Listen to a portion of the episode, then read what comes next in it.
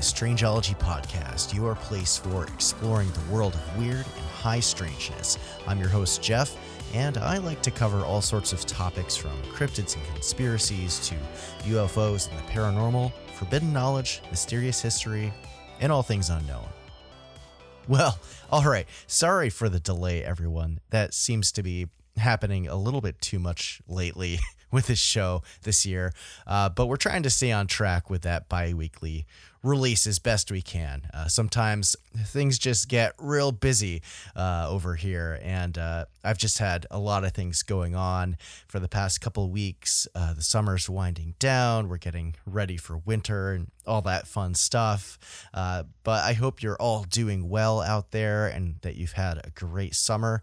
I'm definitely ready for fall though, because it's been super hot for the past several weeks, and we have like one little final like uh wave of of heat for this week. But uh yeah, but we're going into my favorite time of year, of course. Uh so it's never too early to start with uh, the Halloween decorations and finding some new stuff to grab for the season and uh, just getting spooky with it, you know?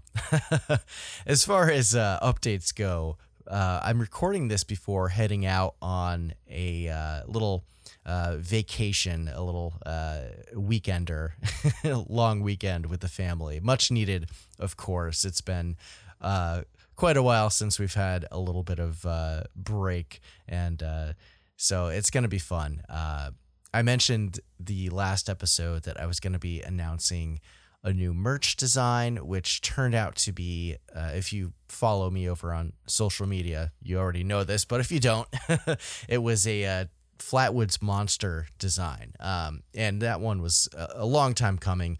It's in a similar style to the kind of comic pop art style of cryptid encounter events that I've been making, like the Mothman Harbinger of Doom design, uh, the Fresno Nightcrawler design I have. Uh, I've also got the Hopkinsville Goblins and Jersey Devil and Van Meter Visitor.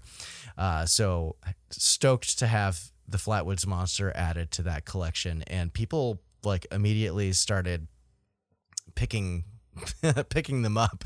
I was kind of surprised. So that was really awesome. Uh, if you're listening, thank you for being some of the, the early adopters of that design. I'm hoping to expand that line a little more before the end of the year, um, but we'll see how that goes. Um, and of course, I hosted a merch giveaway as a thank you for the recent 30,000 downloads milestone that I passed, um, which featured the Flatwoods Monster design merch. I gave away a sticker, a mug, and a t shirt as well. Uh, so, congrats again to all the winners out there. Uh, and you know, a reminder if you don't follow me uh, over on Instagram, especially, you'll want to do that so you get to find out first when I'm hosting merch giveaways uh, for my merch. and uh, I'm on other, you know, big platforms too, um, but like TikTok, but I, I, haven't really done a giveaway there yet. Uh, and I also forget to post um, all the same stuff in every place that I post things. Uh, so definitely follow me on Instagram. Um, and as far as upcoming events go, uh, I'm going to be vending at the uh, Sasquatch uh, Calling Festival in Whitehall, New York on Saturday, September 24th. So if you're in the area, stop by, say hi, uh, maybe pick up a t shirt or a sticker. That would be much appreciated. And at the end of the day, there's going to be a literal Sasquatch uh, calling contest, which I'm really excited to to see.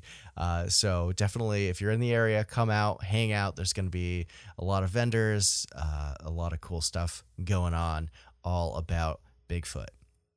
And speaking of cryptids, I've got some local cryptid news for uh, the first time, which is kind of weird.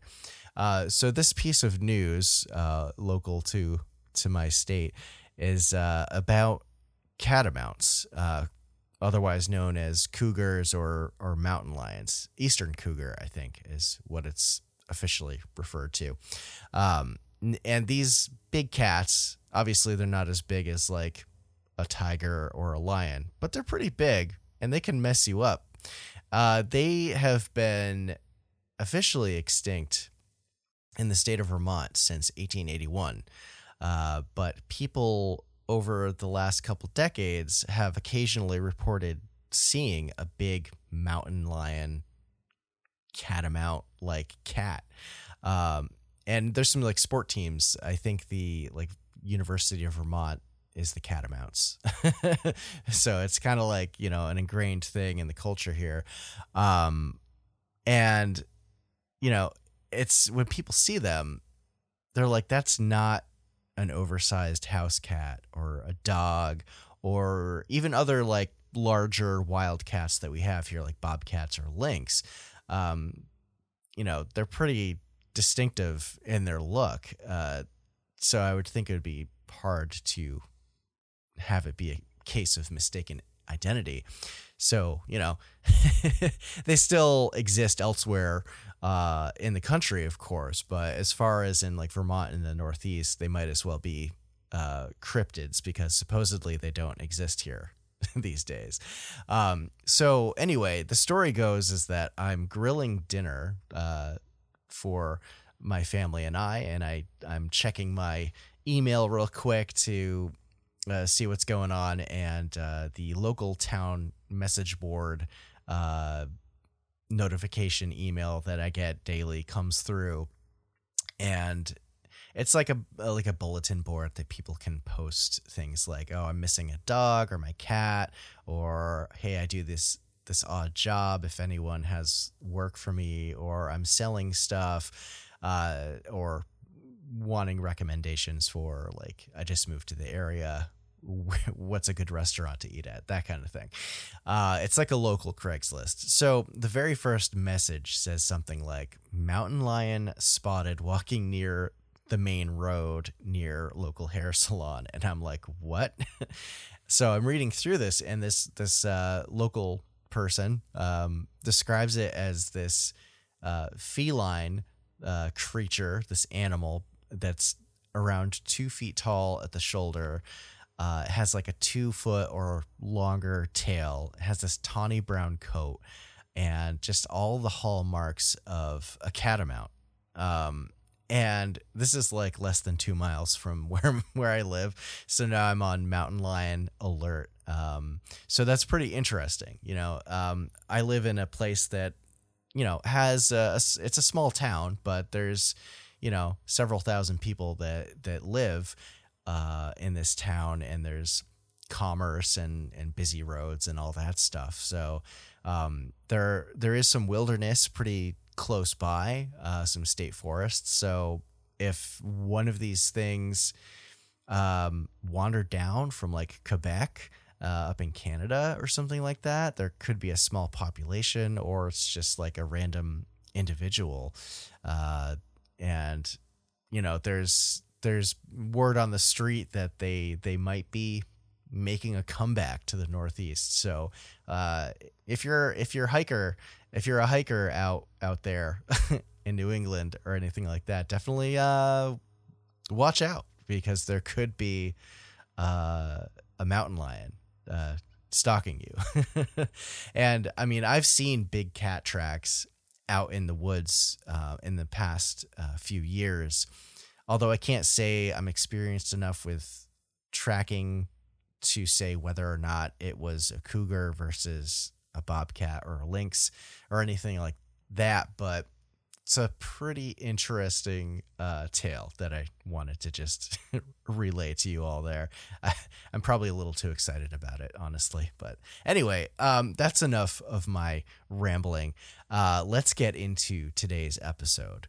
Now, this one is about the conspiracy theory surrounding something called the Mud Flood and the Tartarian Empire.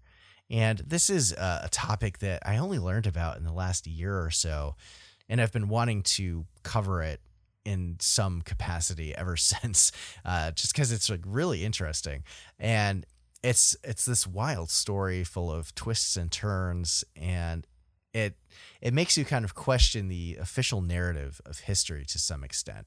I was originally hoping to get this out last week, of course. Um, but with how complex this theory is and with everything else going on, having limited uh, time in my schedule to research and take notes and, and all that, I needed I needed one more week to to get this thing uh, into a cohesive thought. So thanks for your patience.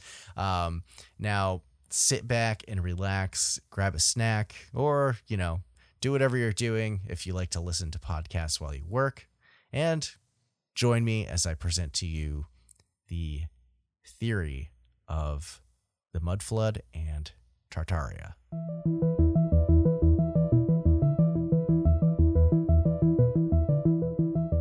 All right, so this one is like the mother of all rabbit holes. And apologies if you can hear a lawnmower in the background. My neighbor is just like grinding up grass right now. um, so anyway, I'm gonna try to outline things here, and hopefully, in the end, it all kind of makes some sort of sense within the structure of the theory. So, what is or what was Tartaria and the mud flood? Well, starting around 2016 or so, these ideas really started kind of making the rounds on the internet and trending on Google. Uh, and Tartaria, at a glance, was this supposed massive, technologically advanced empire, which some say was greater than the British or the Roman empires throughout history.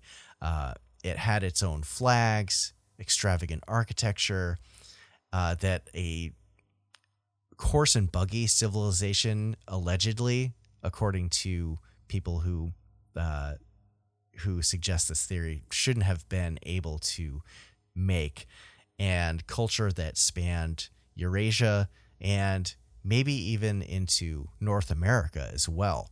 And all of this, of course, predated our modern civilization. And the word is that they held this global influence along with other major world powers at the time. And there's even this like graphic that shows it's not even a graphic, it's an old illustration from this historical book that supposedly shows this lineage of emperors and kings of Tartaria. And it seems like the existence of this empire was known as um, information about it used to appear in like the Encyclopedia Britannica up until the late 1700s or so, until it just kind of vanished without explanation. Uh, and the theory is that Tartaria was decimated by this uh, this great reset type of event that wiped wiped the whole thing out uh, by a series of natural disasters and cataclysms, uh, potentially war with other uh, powers around the world in as little as 150 to 200 years ago. so, and afterwards, any traces left of this civilization were supposedly covered up. And it was written out of the history books. Uh, anything that was left over, buildings and, and that kind of thing, technology was destroyed or refabbed technology was reverse engineered and then it would be claimed to be like a new invention. so that's like the brief overview of what people who support this theory are claiming. And basically, it, it falls into the realm of lost and forgotten or covered up history. And I want to preface this episode by saying that you know, based on what I know about history, I've always enjoyed reading about history. um, I'm inclined to think that this is a, not really true. uh, there's a lot of pretty outlandish claims and stuff like that that you'll you'll hear about, and uh, it's you know historians consider this to be pseudo history.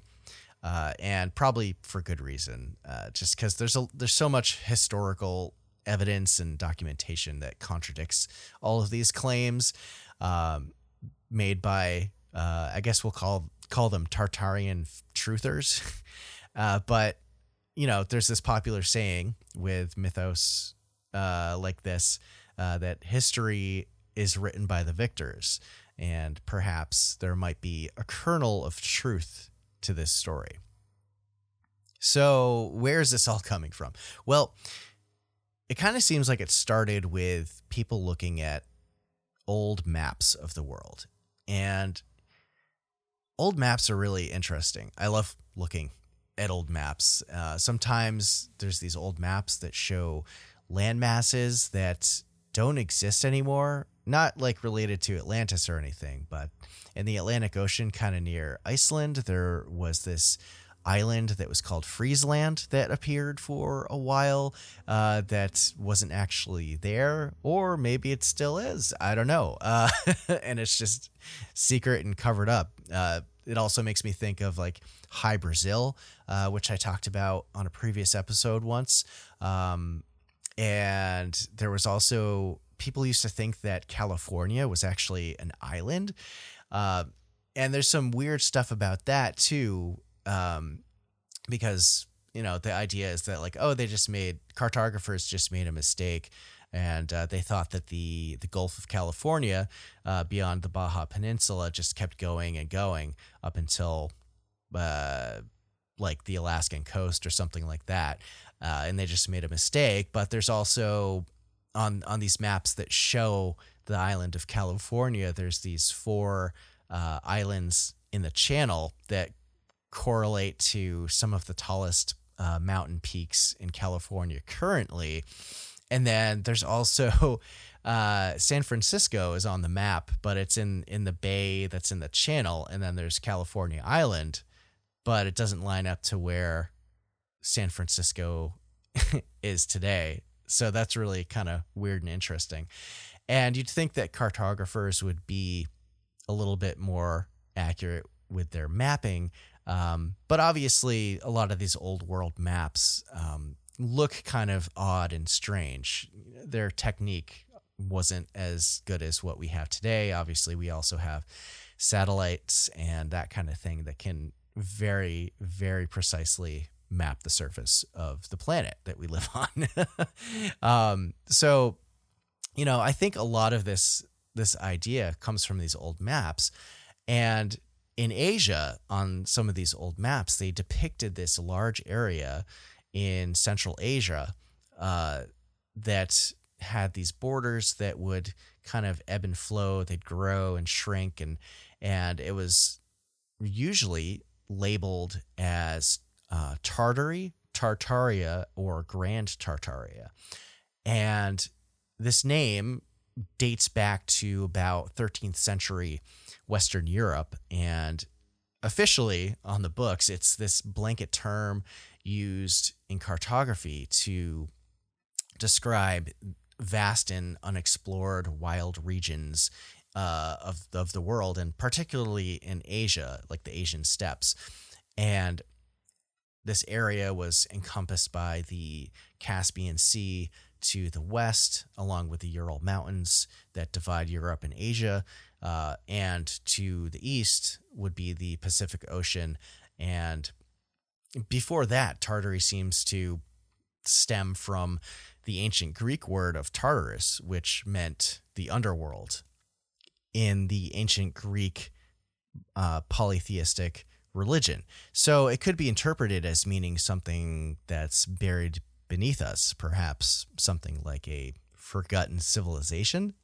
But according to the official narrative, uh, Tartaria was described as this place that was beyond the northern borders of China, India, and uh, Persia, modern day Iran, and you know it was it was essentially Central Asia, this very large and uh, mostly uninhabited, unexplored wilderness.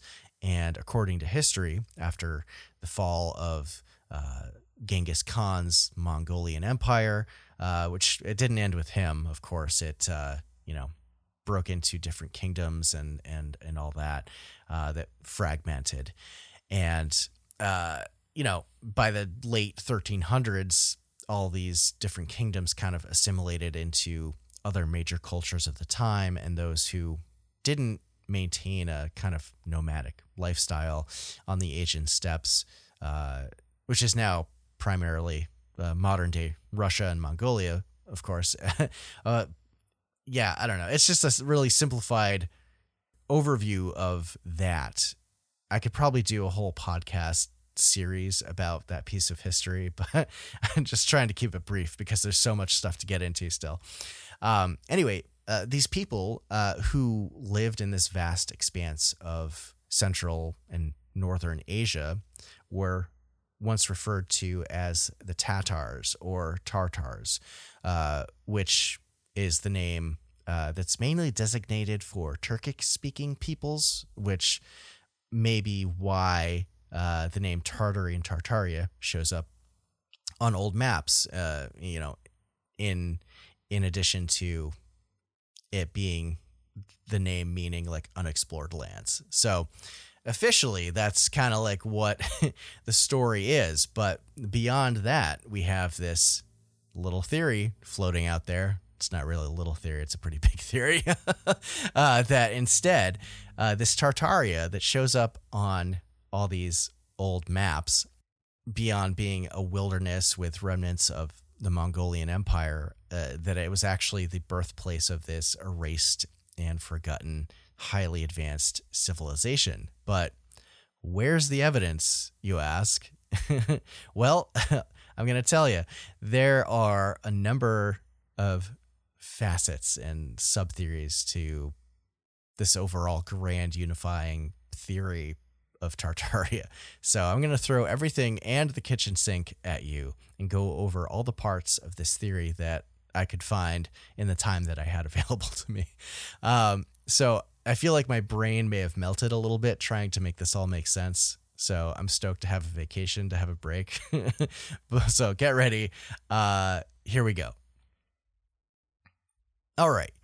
The first thing that I'm going to talk about here, which is one of the more popular uh, parts of the theory among the the mud flood and Tartaria crowd um, is this so-called evidence and the existence of these defensive structures that are found all over the world called star forts. Um, and they were primarily built between the 16th and 19th centuries and there's some people who dedicate tons of time to studying just this one part of the of the theory. And it some of these places are relatively small. Uh, others were entire cities like built out of these geometrically precise structures that altered the very landscape that they were built upon. Um, thinking of my own corner of the world uh, nearby in New York, there's Fort Ticonderoga, which is effectively a star fort. There's also one in Crown Point near the Lake Champlain crossing. Uh, there's also one in the town of Lake George. And of course, the history of those is that they were built in the 1700s and used during the French and Indian Wars as well as the Revolutionary War. Seemed to be a kind of popular way of building a fortified structure uh, against aggressors. And the claim here is that because star fort structures are found everywhere around the world uh, and are all very similar in the way that they're built, is that they must have been built by the same world spanning civilization. Uh, this is sometimes called the star civilization. Um, which is kind of thought to also be Tartaria. Uh, so perhaps some of these forts are older than the official history behind them and were abandoned and repurposed by um, survivors after whatever the great reset was that happened that took down Tartaria. and there's a bunch of different types of star forts with, you know, different functionalities. And I'm gonna link pictures uh, of of these forts in the show notes um, as always just so you can see what they look like a lot of them like liter- literally look like five pointed stars and yeah, it, it, this episode needs a lot of visual aid. Um, I'll, I might make a some YouTube videos about this eventually, but uh, for a whole deep dive, I'd probably be working on that episode for about six months, and I don't want to keep you all waiting longer than you have to. Um, so here's here's the rundown. There are uh, four point star forts that are found in places like Europe. Uh, a good example is um, a structure called Holic. Uh, I think I'm I'm not sure if I'm pronouncing that right, uh, which is found in Slovakia. Uh, there's five point star forts, like I mentioned before. They just look like a regular old star. Um, there's one called Kastellet in Copenhagen, in Denmark. Uh, there's also long and thin star forts that are they're called long thinnies, which is real clever, I think. um, and there's a lot of those that are in France. There's also star cities or uh, star hubs, as they're referred to, which can have anywhere from six to 12 like star points around them. Um, and an example of one of those is in um, uh, Palmanova in Italy. And there's a lot of geometry to these structures, which is really interesting. Um, so definitely check out the pictures I'm, I'm going to link. There's also um, star hedgehogs, which is a combination of a four to five point star fort.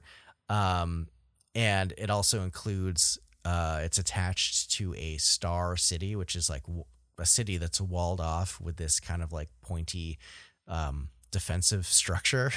and then there's also the star megalopolis, um, which an example of that would be uh, Floriana in Malta, which is essentially this large metropolitan area uh, that incorporates the pointy style of the star forts and cities, but just on a larger scale. Um, so some think that like the star points on these places might connect with like the earth energy grid which harnessed power for tartarian cities and you know it's all alleged of course. But we'll talk about uh, the free energy portion a little bit later. Um, it's also interesting that several of these star forts are built in geographically challenging locations, which causes uh, Tartarian uh, truthers out there to question how they were built in the first place without modern technology and know how. I mean, there's a lot of ancient stuff built on top of mountains with sheer cliff faces in places like India and Southeast Asia. Even Machu Picchu in Peru is, I would consider, an engineering marvel. And I always scratch my head because uh, it's like, how did they they build that? And a lot of these civilizations that built them didn't have like wheels or pulleys. Uh, sometimes they didn't even have beasts of burden to help out with moving stones and and just like refacing geography. And I'm not saying it was ancient aliens, uh, which, you know, a lot of people attribute that kind of that kind of stuff to ancient aliens, but this is not that, I don't think. And also, I've never been to the Statue of Liberty, but did you know that it rests on a structure called Fort Wood?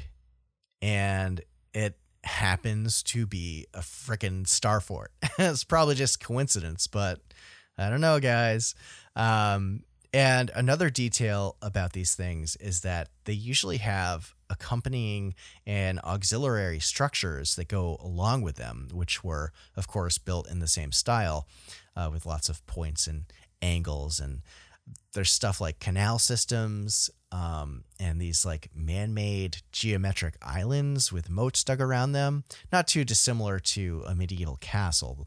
Um, you can find a lot more info about this kind of stuff over on this website called starciv.org. Um, and if you also Google, there's a uh, a Starfort like map overlay uh, on Google Earth that you can download from this site where someone has gone through like I don't know how many hours of mapping out um, hundreds, maybe even thousands of star forts around the world and also like potential um, star forts and their accompanying structures. You know, sometimes you can see on on Google Maps, Google Earth, um, really old structures. It's basically like the only thing that's left is like the foundation and how it perturbs like the ground. So you can still see like the shape of it. It's it's pretty wild because literally these things are found in every corner of the planet. Some are really really old like especially in places like Central Asia, which where you'd expect to see a lot more star forts, although there's not really all that many on this this particular map that have been found, um, or like the Caspian Sea area that are just like overgrown. You can barely see the foundations of them. Uh, it, it would be really cool if like uh, a lidar scan was done on this kind of stuff, kind of how uh, research groups are are revealing previously unknown Mayan cities in the Yucatan and Central America in recent years. Um, and on this map, it's mostly I would say the majority of the star forts on this map are like in Europe. There's a lot in North America, some in Africa, some in India, Southeast Asia, and there's even a few in South America. Um, and yeah, it's, it's it's funny. It's just like the fun. the The bulk of them are in Europe, which it makes me wonder, like if this is connected to Tartaria, this civilization that was supposed to like have its hub in Central Asia. Why are there not more in that area? Um, I think realistically, you know, it's probably stuff that was built in in the uh, the Renaissance to Age of Enlightenment um, as part of like history that we do know. Um, and star forts, I, I, should have mentioned at the beginning, they're also called bastion forts, um, which were like these forts were. Uh, on the books, they're supposed to be these fortifications that were built like in tandem with the development and use of gunpowder and explosives in the battlefield uh, sometime in like the late 1400s. And the polygonal design with its star points or outcroppings were supposed to eliminate like blind spots that an attacking army could use to their advantage. So, looking at star forts under that context of the official historical record or narrative um, does make sense. Um, and, you know, either way you put it, they're an engineering marvel for their day. And uh, they're also really cool to look at. But, uh, you know, maybe, maybe, just maybe, there's a connection to Tartaria or some long forgotten or covered up global civilization. But I think it's, uh, it's far more believable that this was a natural progression from a medieval style castle uh, or something like that uh, that evolved along with the the advent of new kinds of weaponry like guns and cannons and that kind of thing. All right, so the next piece I'm going to talk about is the architecture component of the theory and building styles that span continents and cultures seemingly hundreds of years apart. And this theory claims that they must have been connected to the same civilization. Many who subscribe to the theory of Tartaria and the mud flood point out that uh, the Beaux-Arts style, uh, it's French, it's spelled B E A U X A R, well, there's a dash ARTS, and the Second Empire styles of architecture, which became popular during the late 19th and early 20th century. Beaux Arts evolved from the French um, during their neoclassical period uh, after the, the French Revolution. And Second Empire kind of came out of the Napoleonic area, especially after Napoleon III, uh, who was the first president of France in like the mid 1800s. This is after like Napoleon Napoleon who like decided to wage war on all of Europe and then he got kicked off to uh, was it Corsica? I can't remember what island it was. and then he came back and then he got kicked out again.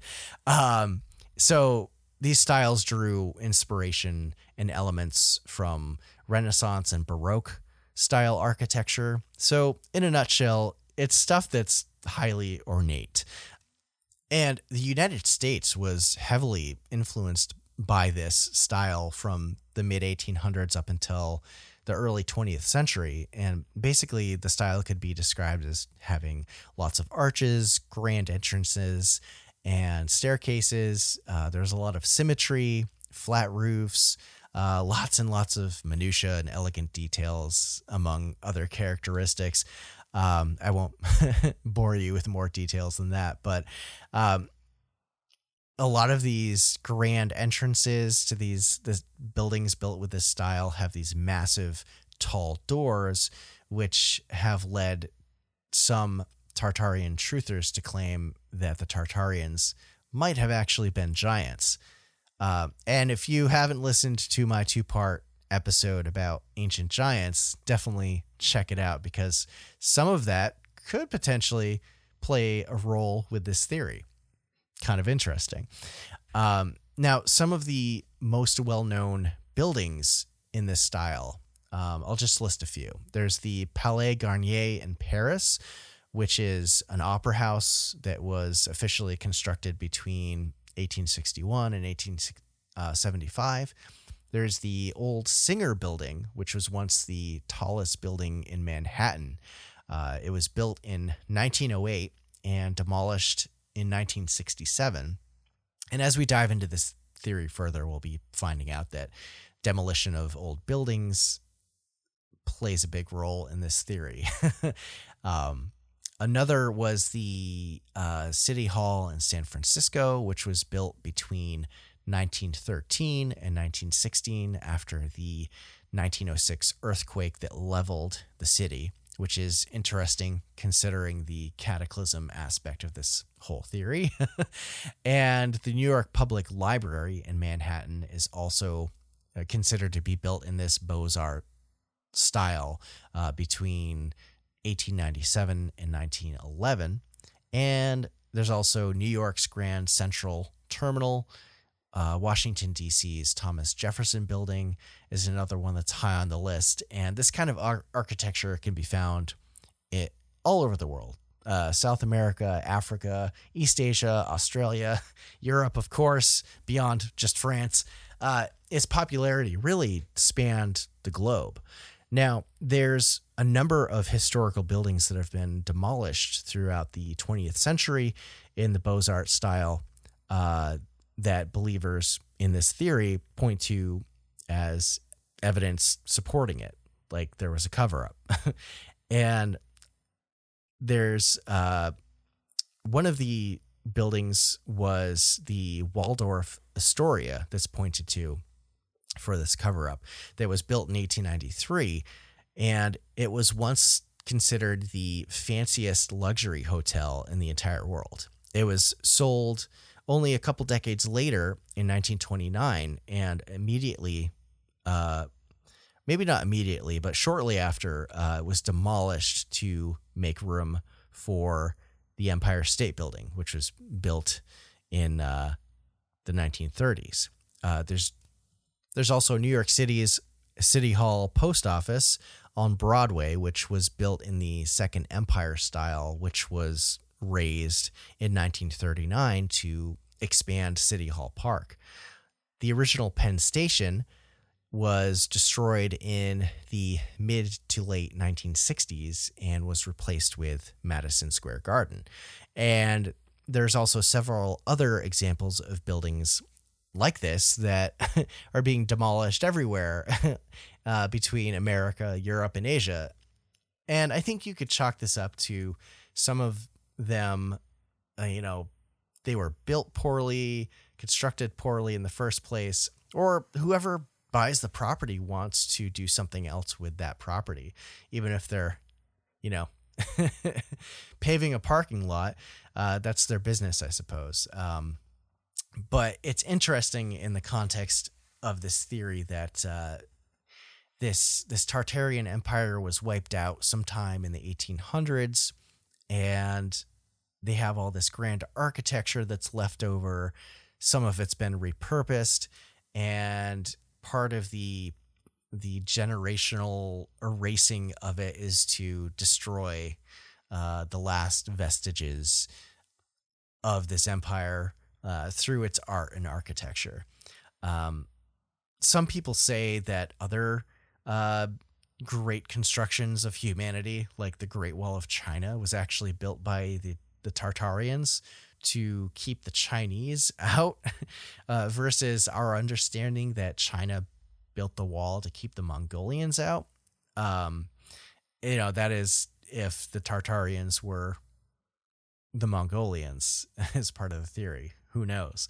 Um, another architectural component to this theory is that people point out they associate aqueducts a lot with this theory. Um, and of course, aqueducts are found all over Europe. Uh, they're mainly associated with uh, being constructed by uh, Rome.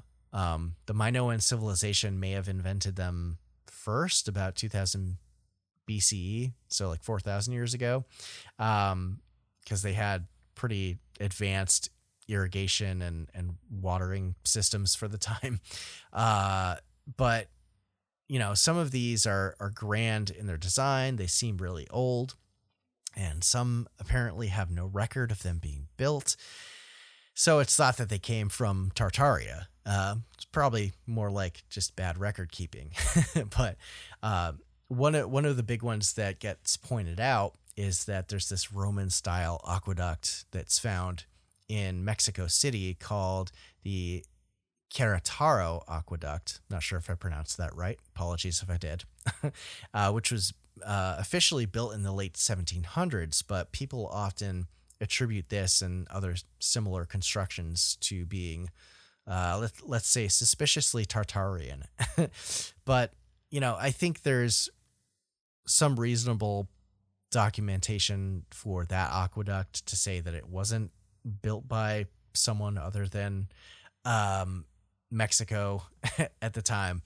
Um, now, speaking of demolished buildings and intricate architecture, so one of the biggest aspects of this theory that people believe support the idea of this covered up great civilization is the World's Fair.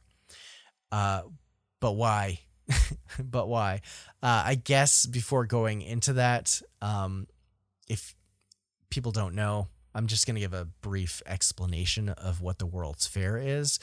Uh, essentially, these were these large international exhibitions that were designed to show off the achievements and, and progress of the world's many nations. Like, how far has humanity come?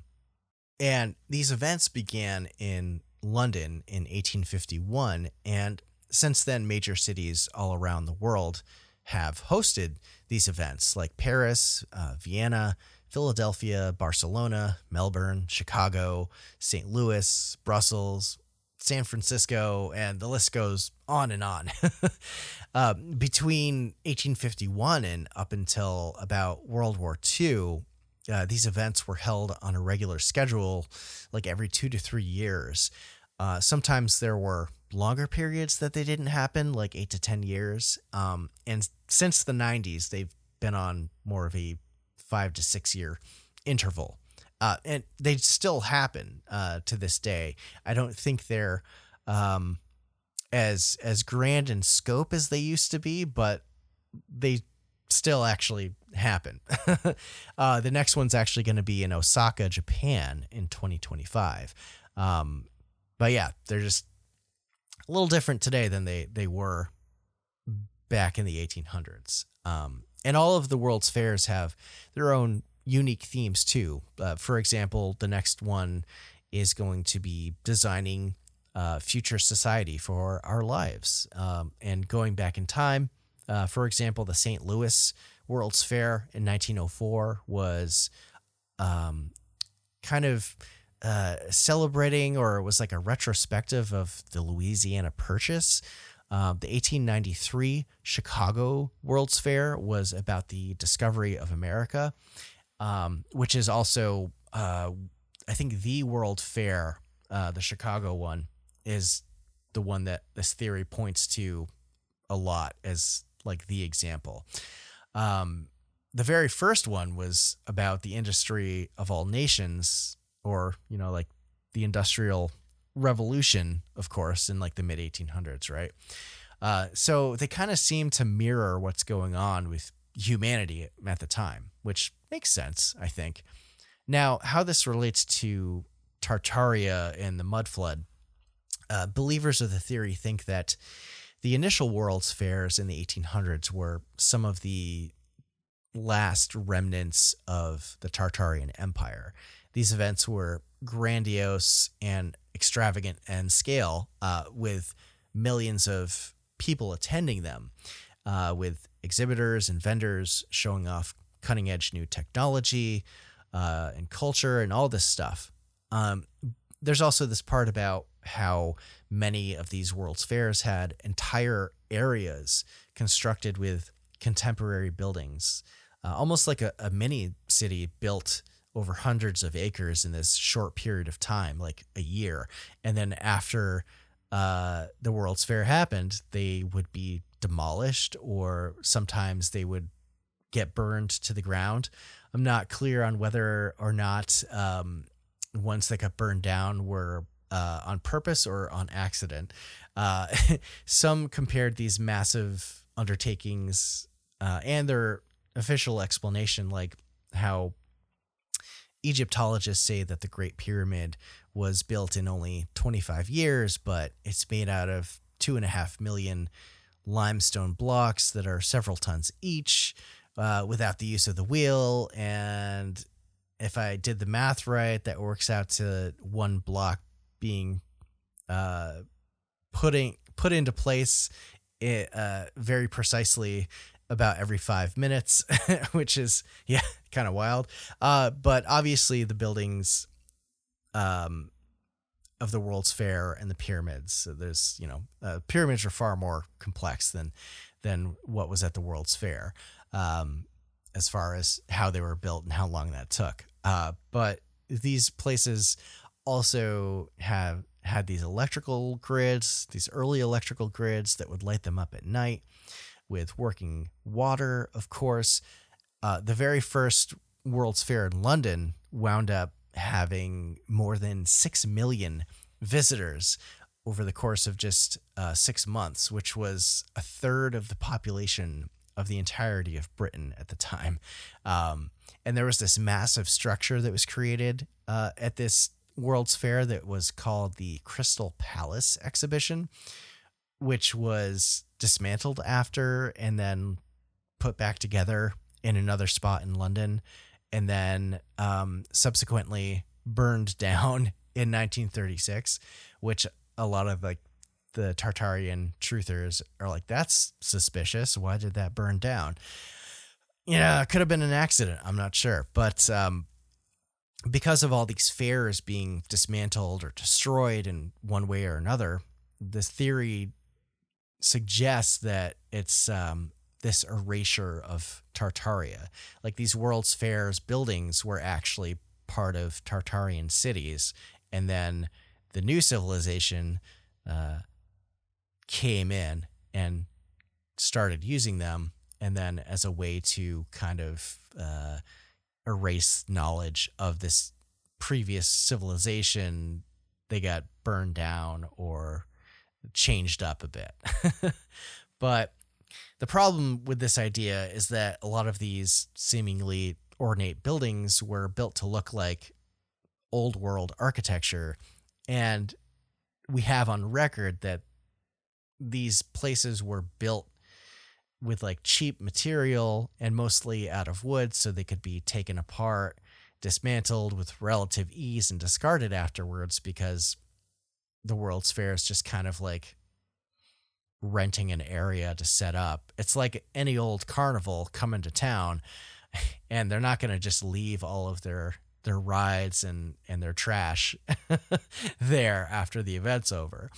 Um so you know, because the material's cheap, I think something like that could be easily easily flammable. It could catch fire and just be disintegrated. Um, and as it turns out, there's only a handful of buildings over the hundred and what seventy years of World's Fairs that were actually built to be permanent structures, uh, like Chicago's Field Museum, which was actually uh, one of the structures built for the Chicago World's Fair. Now, uh, let's talk about the mud flood. Uh, this is supposed to be this apocalyptic event that brought an end to the Tartarian Empire. This whole idea of a mud flood stems from the belief that old architecture from the 1800s and earlier shows signs of this worldwide mud flood type event that buried Tartarian cities under several feet of mud and earth, like an entire building story or more, 8 to 12 feet.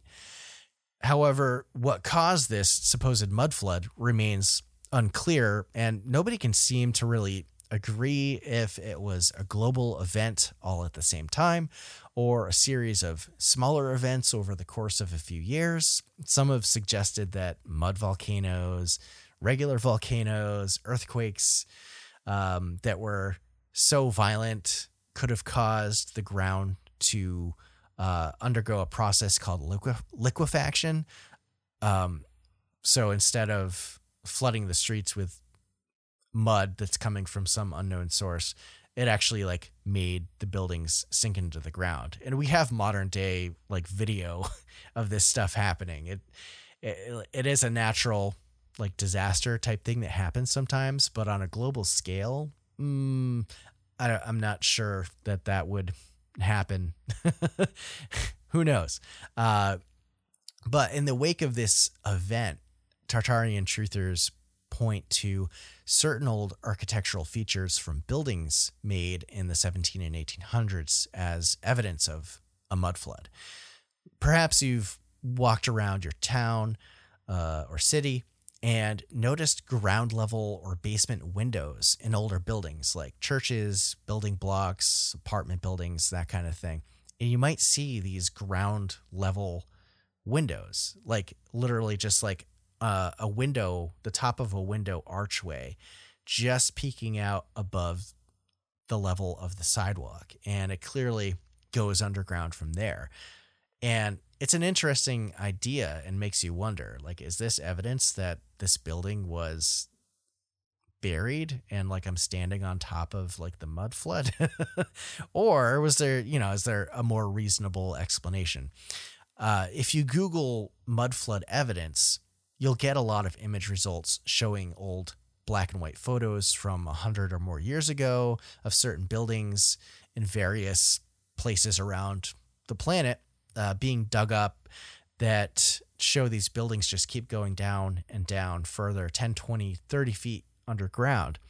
Um, and it's not clear if it's like this is the foundation or was the building actually buried because some of these uh, parts of the these buildings that are underground they have full on windows and doors um, that are clearly above like a foundation level but they're also underground. Uh, one interesting example is uh, St. Mary Magdalene Church, where there's this old black and white photo of it being excavated and it was buried under 25 to 30 feet of dirt. And it's not the foundation that's 25, 30 feet. There's like, you know, a whole structure down there. It's kind of kind of wild, but you know, what would what would cause that? Would it be an actual mud flood? I don't know. Uh, or was there another reason for it? Um, Chattanooga, Tennessee is often cited as being a prime example of where you can find evidence of the mud flood, uh, like these tops of arched windows that are at sidewalk level. There's even claims that this city and others in America um, were already there when European settlers arrived, like people were moving westward through North America and they found these cities totally constructed but completely abandoned. So they just moved in, set up shop, built new roads on top of the sediment from the mud flood, and rebooted civilization.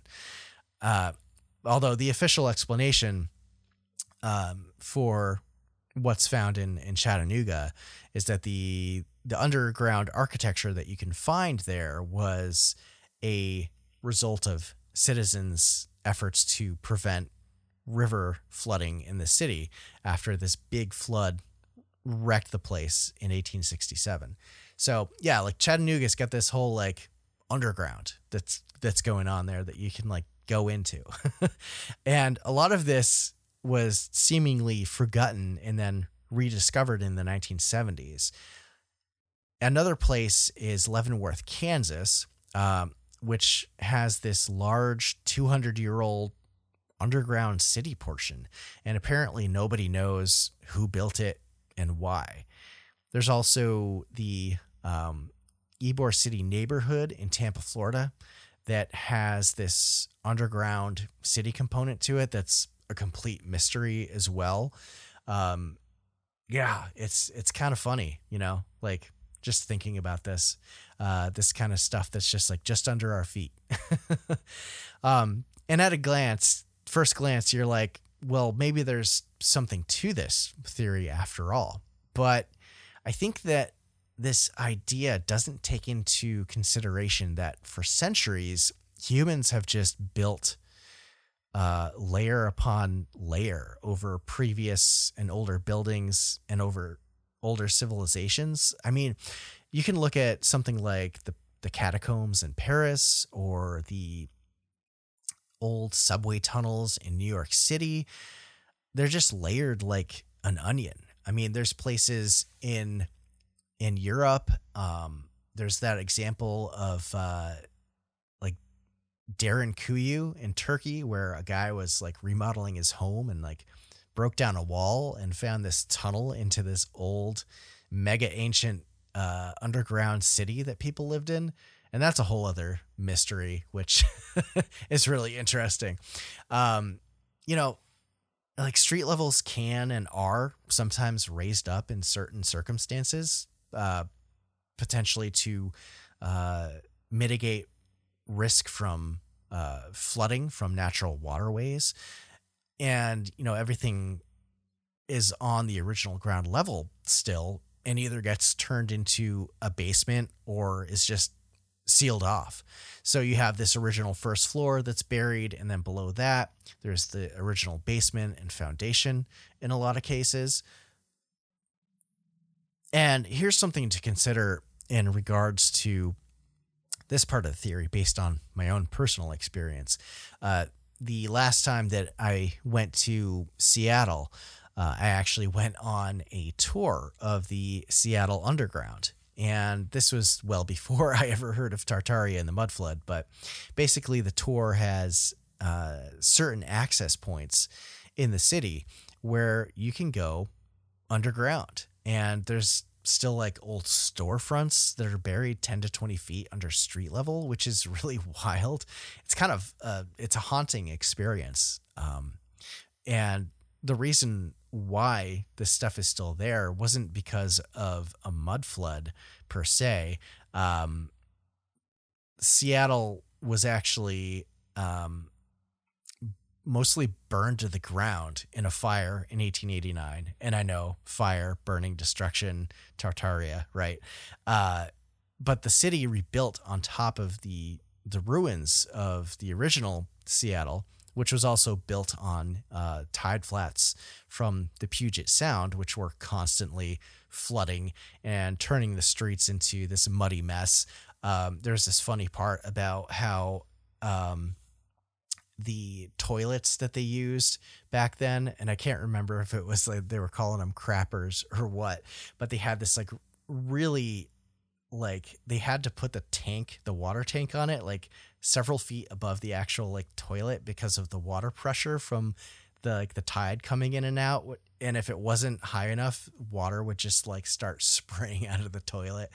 So so it, it was a big problem for people who lived in Seattle, and they had to essentially raise the entire city up a level. Like there's old pictures of them uh, raising the streets up an entire building story level and paving paving everything over. so um, it's just a really interesting piece of history. You know, you've got these retaining walls that are eight to 12 feet underground and uh, to help out with the issue of, of water flooding. And that's why there's this Seattle Underground. It's a, a weird little piece of history. And uh, if you're ever out in Seattle, definitely check it out. I'm not sure if, if Chattanooga does uh, tours of their underground. I'm to have to look into that. Um, but yeah, I know people that support this theory would probably just say it's all part of the cover up. And of course, there's uh, a fire that burned down old Tartarian architecture that was there before, but most of the buildings in Seattle at that time weren't really grandiose structures. I mean, mid 1800s, people were were just getting out to that part of North America. And in fact, you know, most were just wooden houses, uh, maybe some larger municipal buildings, but it wasn't until after the Great Fire of uh, 1889 that buildings started to be required to be made out of brick and stone masonry. So there would be uh, less less of a chance of the entire city getting leveled, right? so this leads to the next talking point, which is empty cities. And like I mentioned just a little while ago about reading about settlers stumbling upon an empty Chattanooga and other cities across the continent. Uh, this part of the theory points out uh, that there's these old photographs from like the mid 1800s and onwards of all of these like grand cities where there's nobody present. Like they were built kind of like these uh, empty cities that developers in China are building and nobody moves in. Uh, but we're talking like uh, places like London, New York City, Paris, and so on, major economic and cultural centers of the world. So it's like these old 1800s cities were basically like ghost towns. There's nobody on the streets, no horse and buggy action, no commerce going on, or anything like that. So the question is, where are all the people? If these were massive metropolis type places. Surely there would be people out and about any time of the day in a city. I mean, you know, New York is the city that never sleeps. I'm not sure if New York was is technically included on this list of like found abandoned cities. Um, but you know, just for just for an example, um, you know, I think this part of the theory is definitely one of the more far fetched aspects of it. I mean, the whole thing is you know, it can be easily explained by, you know, saying that this picture was taken in the early hours of the morning, so nobody was out, people were still sleeping, or these pictures could be taken uh, using like a long exposure, meaning you leave the shutter open. So if anyone walks into the frame, if only for a few seconds, and the shutter is open for, say, several minutes, the person's not really going to sh- show up. There might be like a slight blur, uh, but the longer exposure, I think it's less likely you'd find traces of of of people. You know, depending on the time of day, of course. And you know, it also could be just like a perfectly timed shot where every everything that was moving in the frame finally gets out of out of uh, out of the frame and there's nothing there. But even some of the pictures that are are claimed to be these empty cities, like sometimes you can see like a person off in the distance. so I don't know. It's like then again, if it's a bustling city, there should be some traces of human activity. So, you know, maybe it's combination of early in the morning or long exposure. I'm just spitballing here. and of course, these old photos are in black and white, so it's hard to tell whether it's dawn or the, middle of the day or just before night or if it's cloudy even. On the flip side, of course, there there are, of course, like I mentioned, plenty of photos from the 1800s that do show people in cities and videos, early films that show people driving uh, horse and buggy or early automobiles in city streets and stuff like that. So this part of the theory, I don't think holds much water at all. All right, a couple more points here uh, that I want to make, and and here's the fun one uh, as to why people think that the the Tartarian Empire is being covered up, and it has to do with free energy. Now, if you ask anyone who has read anything about this theory, is that the Tartarians had knowledge and mastery of the use of electricity. And not only that, this ability to harness electricity gave them power, of course, for their civilization and gave rise to the development of high tech machinery and everything that comes along with that. Now, I've seen people posting about how Tartarians had robots or these motorized single wheeled bikes called monowheels that South Park made fun of once. Uh, I mean, those were invented in the 1920s, which is well after the supposed collapse and cover up of uh, Tartaria, but it's kind of an out there invention that people throw in this whole idea. Um, all right. So, where is Tartaria getting their energy from? Uh, clearly, if there was a previous technologically advanced civilization that was using power, we would think that we could find traces or evidence of mining of like fossil fuels and that kind of thing. But the theory states that the Tartarian Empire uh, was able to harness free energy from the ether or from Earth's atmosphere and the Earth itself. Uh, many point to old pictures of buildings that are built in the, the Beaux-Arts style and Second Empire style that have steeples and large spires with metal rods attached to them, even obelisks like the ones that are in Washington, the Washington Monument, or uh, in London, in the Vatican, in Egypt. Uh, even tall storage or lookout towers were theorized to be part of this old world electrical grid.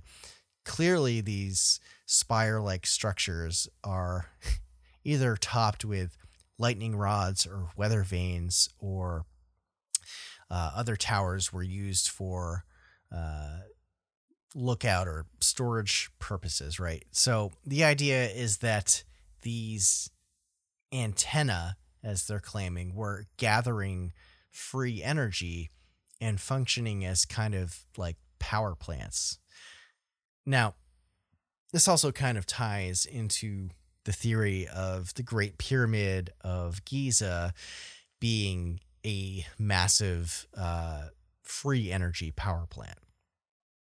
And an interesting thing to note is that there are actually old patents from the 1900s, the early 1900s, that some people have dug up that appear to show uh, plans for free energy devices um, or places like churches with their large steeples that could potentially be used to capture this uh, kind of universal force uh, to provide power to the world. And of course, you know, this is the same time period that Nikola Tesla lived in. And one of the big things with him was trying to figure out how to wirelessly transfer free energy around the world. And he was on his way to working on this this idea and trying to find a solution to it with Wardenclyffe Tower, um, which is basically a, a, Tesla coil on steroids that would draw energy from the atmosphere as well as from the Earth itself. Um, but of course, ultimately, he lost funding and the tower was dismantled. So, Nikola Tesla is a whole topic that I think probably deserves its own episode. Um, so yeah, maybe I'll I'll do that at some point in the future. let, let, me know if you want to hear more about Tesla for sure. Uh, one thing I stumbled upon when researching this whole thing was the idea of natural nuclear reactors as a potential power source for Tartaria. So in Africa, in the country of Gabon, there is this site called the Oklo uranium mine. And in the early 70s, French scientists were testing uranium samples taken from there and found that there was a much lower amount of usable uranium than they initially thought. It looked like there was enough uranium 235 missing from these samples to make six nuclear bombs, which is kind of crazy. so, um, but it wasn't material that was stolen from the mine or anything. They realized that this like 200 kilos worth of uranium had been missing already for 2 billion years. And what they had stumbled upon was an ancient nuclear reactor that was like all natural. Like, how does that work? and as it turns out, uh, this kind of thing was only theoretical up until the point that this was discovered. And the only way it can happen is if some very, very specific environmental conditions were met. And lo and behold, the Oklo mine actually had the very conditions needed for uh, this to work, which involved enough uranium, enough neutrons hanging out from decayed uranium, which would start a chain reaction of energy, and then natural groundwater, which there was plenty of in that mine, which would flow in and control the reaction and keep it going. Eventually, that water would evaporate and then the reaction would slow down. Maybe I'm getting that backwards. uh, either way, it was like this natural process where like the groundwater would come back and help uh, help maintain and balance out the reaction that was happening.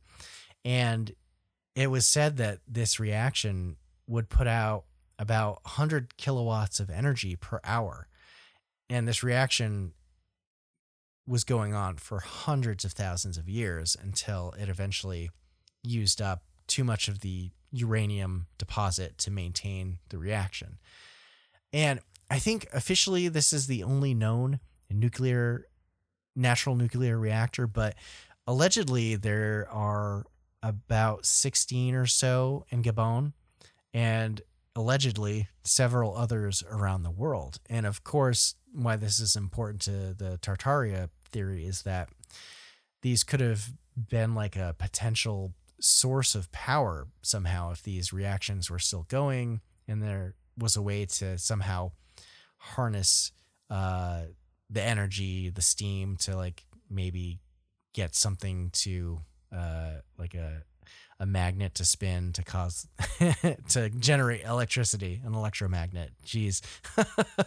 um, but you know, this would all have to happen without uh, Tartarian scientists having their faces melted off by the radiation, right? They'd have to have like, you know, special suits and stuff and structures that would have to be built, which I don't think there's any evidence of. Um, but it is, uh, it's it's interesting to to think about in, in the context of the theory. But you know, I suppose the the big problem with this theory is that this mine, the nuclear reaction that was happening there, stopped two billion years ago. So, you know, can't really use that in the 1800s, right? Um, it, it is an interesting thought, but I don't think it adds up unless there there's more of these things out there currently happening and and being harnessed but i don't think i don't think there are anymore at least. Um, but that is kind of a cool piece of history to to know that you know it is possible that there could be a natural nuclear reactor happening in the world. Um, but as far as one of the reasons for tartaria being covered up was of course the free energy right the competing Western civilization that we're a part of, um, which uh, the Tartar- Tartarian truthers, um, you know, blame the cover up on is like the uh, the elite class of people, the powers that be, uh, the bankers, the multinational corporations, and and such discovered massive fossil fuel deposits in the 1800s, like oil and gas and coal. And all that, and began exploiting it and creating the world's first oil tycoons, the petrodollar, all that that other rabbit hole that's yeah, we're we're not going to go there today, but um, they wanted to corner the energy market, right, and make it so that the only way people could get electric power was through them and them alone. And if people wanted power, they of course had to pay up. And I think that's as as far as what I've talked about, you know, so far that you know there could be some credence to this part of the theory as to why a civilization with free energy was covered up that got taken out somehow. um, like you know, for example, there in the early 20th century, there were actually electric cars um, that people used to drive. I think it was probably too expensive to build them and maintain them at the time. I mean, hell, electric cars today, EVs are still ridiculously expensive. Um, but you know, once the combustion engine took over, uh, electric cars weren't largely considered again for mass production and mass use until you know the recent past two decades or so, uh, over concerns of like stuff like peak oil and climate change and that kind of stuff. So you know that's that's the free energy uh, portion of the theory. It's uh, you know pretty interesting for sure. Uh, now another puzzle piece, and this is uh, we're gonna do two more two more things here because we're we're we're uh, past the hour right now. Uh, the the next puzzle piece that uh, people claim are like the receipts of like this being a real thing is this document from the CIA from 1957 that was declassified in 1998 and you know this is I think this is an example of like cherry picking something without the context of the rest of the document. And keep in mind, this is the 1950s, so the, the Soviet Union was at its height, and the world was well into Cold War and under threat of nuclear annihilation at like any minute. Um, so I'm just going to read uh, verbatim what the document states. Um, all right. Or let us take the matter of history, which, along with religion, language, and literature, constitute the core of a people's cultural heritage. Here again, the communists have interfered in a shameless manner. For example, on the 9th of August 1944, the Central Committee of the Communist Party, sitting in Moscow, issued a directive ordering the party's Tartar Provincial Committee to, quote, proceed to a scientific revision of the history of Tartaria to liquidate serious shortcomings and mistakes of a nationalistic character committed by individual writers and historians in dealing with Tartar history. In other words, Tartar history was to be rewritten. Let us be frank, was to be falsified in order to eliminate references to Great Russian aggressions and to hide the facts of the real course of Tartar Russian relations. And this was no isolated case. In every Muslim area within the USSR, historians and on orders of the Communist Party have rewritten history to distort facts so that the Russians appear always in a good light.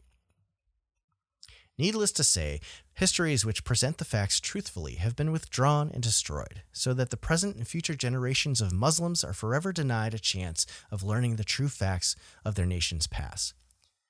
So a lot of people consider this as like a smoking gun, proving this theory. But again, it's kind of sort of cherry picking uh, this quote without the context for the rest of the declassified document. The, the document is actually talking about the Soviet Union's dealings and subjugation of Muslim people throughout the Asian portion of the Soviet Union, like uh, out to Kazakhstan and Siberia uh, it's less to do with covering up and erasing some grand prior unified global super civilization like Tartaria supposedly was, and more to do with Soviet imperialism enforcing communism on uh, all of these people who live in Central and Northern Asia.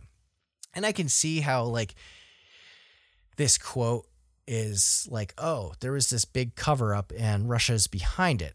Like, they're the ones who erased Tartaria somehow. Um, so yeah, I just think uh, that quote is really kind of just it's it's cherry picking without kind of putting into context the rest of what the document was saying. Now, uh, the last little piece here uh, that I'm going to mention is a it's a little bit of a, a, a dark a dark element of it, a little bit of a bummer, but um, well, we're just going to end on a bummer note. uh, so throughout the uh, the 1800s and early 1900s, uh, as many of us know, there were uh, a lot of uh, asylums built across America for uh, the the mentally ill, and part of theory that includes this aspect claims that these asylums were used to section off people who survived the mud flood and the cataclysm that brought an end to the Tartarian Empire. Uh, people who remembered the old world, they say, would be thrown into these institutions and branded as insane or in need of some kind of psychological uh, re education to be a part of the New World society sounds kind of uh, Orwellian, right? and then there's also talk of um, orphan trains, which uh, back in the 1800s, there was this whole thing going on where a quarter million children who were all orphaned were shipped out from the east coast of America and westward to various cities uh, between 1850 and like 1930 or so.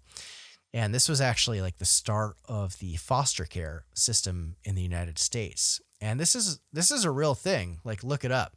I didn't know about this until I was looking into Tartaria. Um, and this uh, the explanation is that many of these children were from new immigrants that came to the U.S uh, or were from poor and destitute or um, families that abused them. And unfortunately, there were no safeguards in place back then for the safety and, and well being of these kids. And many of them wound up being used for slave labor on farms or the caretakers that they were brought to neglected or just abused them too. And by the time 1929 rolled around, there was a decreased need for uh, farm labor um, due to the invention of certain technologies that helped make things easier for farmers, especially in the Midwest. So this train program, the orphan trains, ended. Um, I gotta wonder if the the Dust Bowl might also factor into that somehow. Uh, not an avenue I, I looked into, but just a random thought. Uh, but you know how this fits into the Tartarian theory is that the idea that these 200 to 250,000 kids might have been orphaned when their parents died in the mud flood.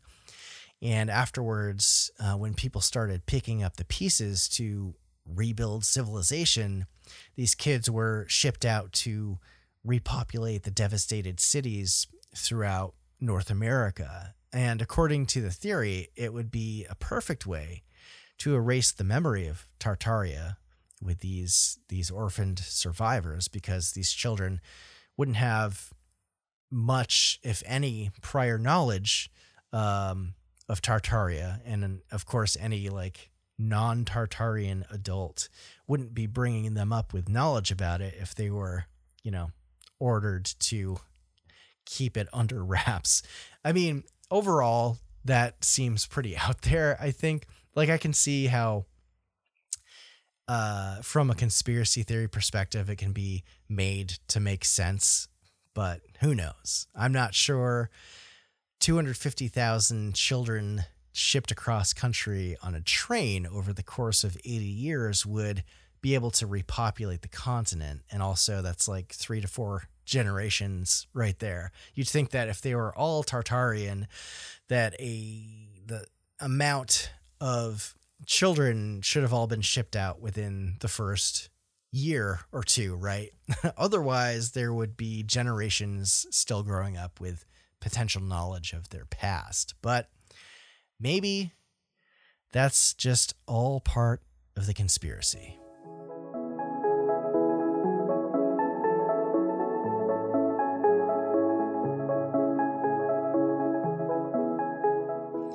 There's so many facets to this one and uh, every time i checked out message boards reddit threads or blogs to dig up more info on this thing it's like there's not really a lot of cohesive stuff uh, in one spot. I think there might be like a book or two but i couldn't really get my hands on that. So i had to work with what, what i had. Um, but yeah you know it's like you, you keep looking into this this theory and you keep falling down different rabbit holes. And uh, that's the thing with this theory.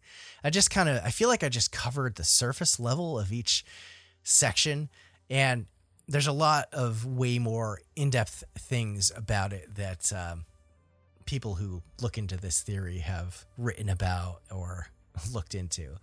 Um, and yeah like some people put a lot of time and effort into this theory but whether or not I believe in it, you know, after after looking into it, I still think it's it's more likely that this is this is just fantasy. Uh, as there are there's tons of historical records and accounts that I would think prove the opposite of what this theory is is claiming.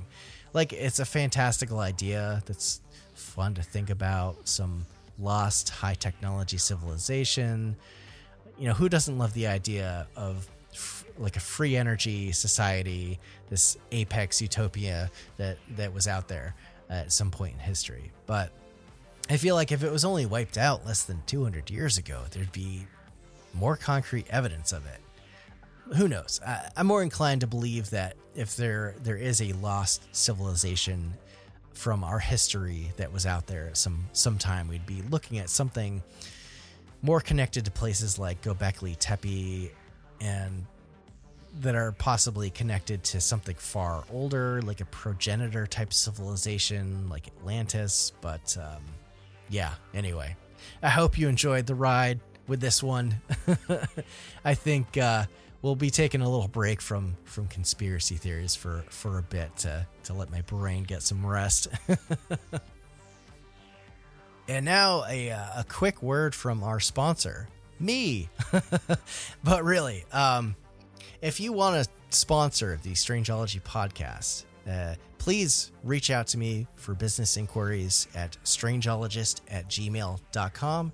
That's S T R A N G E O L O G I S T at gmail.com. Or you can hit up the contact form on my website, strangeology.com. I would love to work with you. And if you're looking for a way to support the show and my content creation, the best place to do so right now is to head on over to patreon.com forward slash strangeology. I've got six different tiers, all with increasingly awesome benefits for members. Members can get shoutouts, merch discounts, exclusive merch, early access to episodes, access to Strangeology Beyond, which is the members only portion of the show. There's even a t shirt of the month club where you get a new home state cryptid design on a t shirt every month.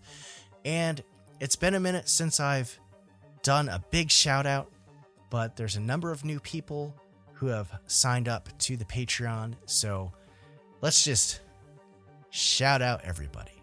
We've got Alex, Alyssa, Chad from Appalachian Huntsman, MetaZoo Games, Greg Morrill from All the Weird and Cryptocasters, Sean, Miranda, John, Marine, Prepared Wolf, Gail, Adam, Ryan, Cassie, Anne, Roxy, Angie, MG, Adam, Daniel from Blue Room Insight, Easton, Guy, Nolan, Megan, Jason, Jeff from Map in Black, and our newest addition, Craig. So thank you all for your continued support. It helps me out so much and helps keep the lights running here at Strangeology. And just one more time, if you want to check it out and lend some support, you can head on over to patreon.com forward slash strangeology. You can also support the show by heading over to strangeology.etsy.com. This is my one stop shop for all things weird and Fortean. I've got a bunch of cryptid designs, UFO designs, and that kind of stuff that you can pick up on t shirts and tank tops, or since colder weather is coming, at least in my part of the world, there's also long sleeves, sweatshirts, and hoodies available.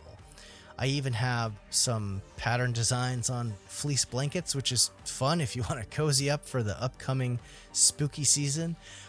I have also got stickers, posters, pins, my home state cryptid map, and of course, I'm always working on adding more and more items to the shop as time goes on. I even have a Tartaria design in the shop, if you've not noticed. Uh, so if you like cryptid gear and that kind of stuff, definitely check it out. Again, that's strangeology.etsy.com. And of course, listening to the show and sharing it with your family and friends is one of the biggest ways to support the show. It always helps out and means the world to me. Without you all out there tuning in and sharing the show, downloading it, I don't know what I'd be doing. and also, as always, make sure to follow me on all my socials, uh, linked in the show notes for more content, giveaways, and all that stuff. All right, I think that's all from me for now. I'm going to take a quick break here, and when I come back for Strangeology Beyond, I'm going to chat about another historical conspiracy theory that's called the Phantom Time Hypothesis. Patrons, stick with me, and for everyone else, until the next time, take care of yourselves and each other, and keep it strange.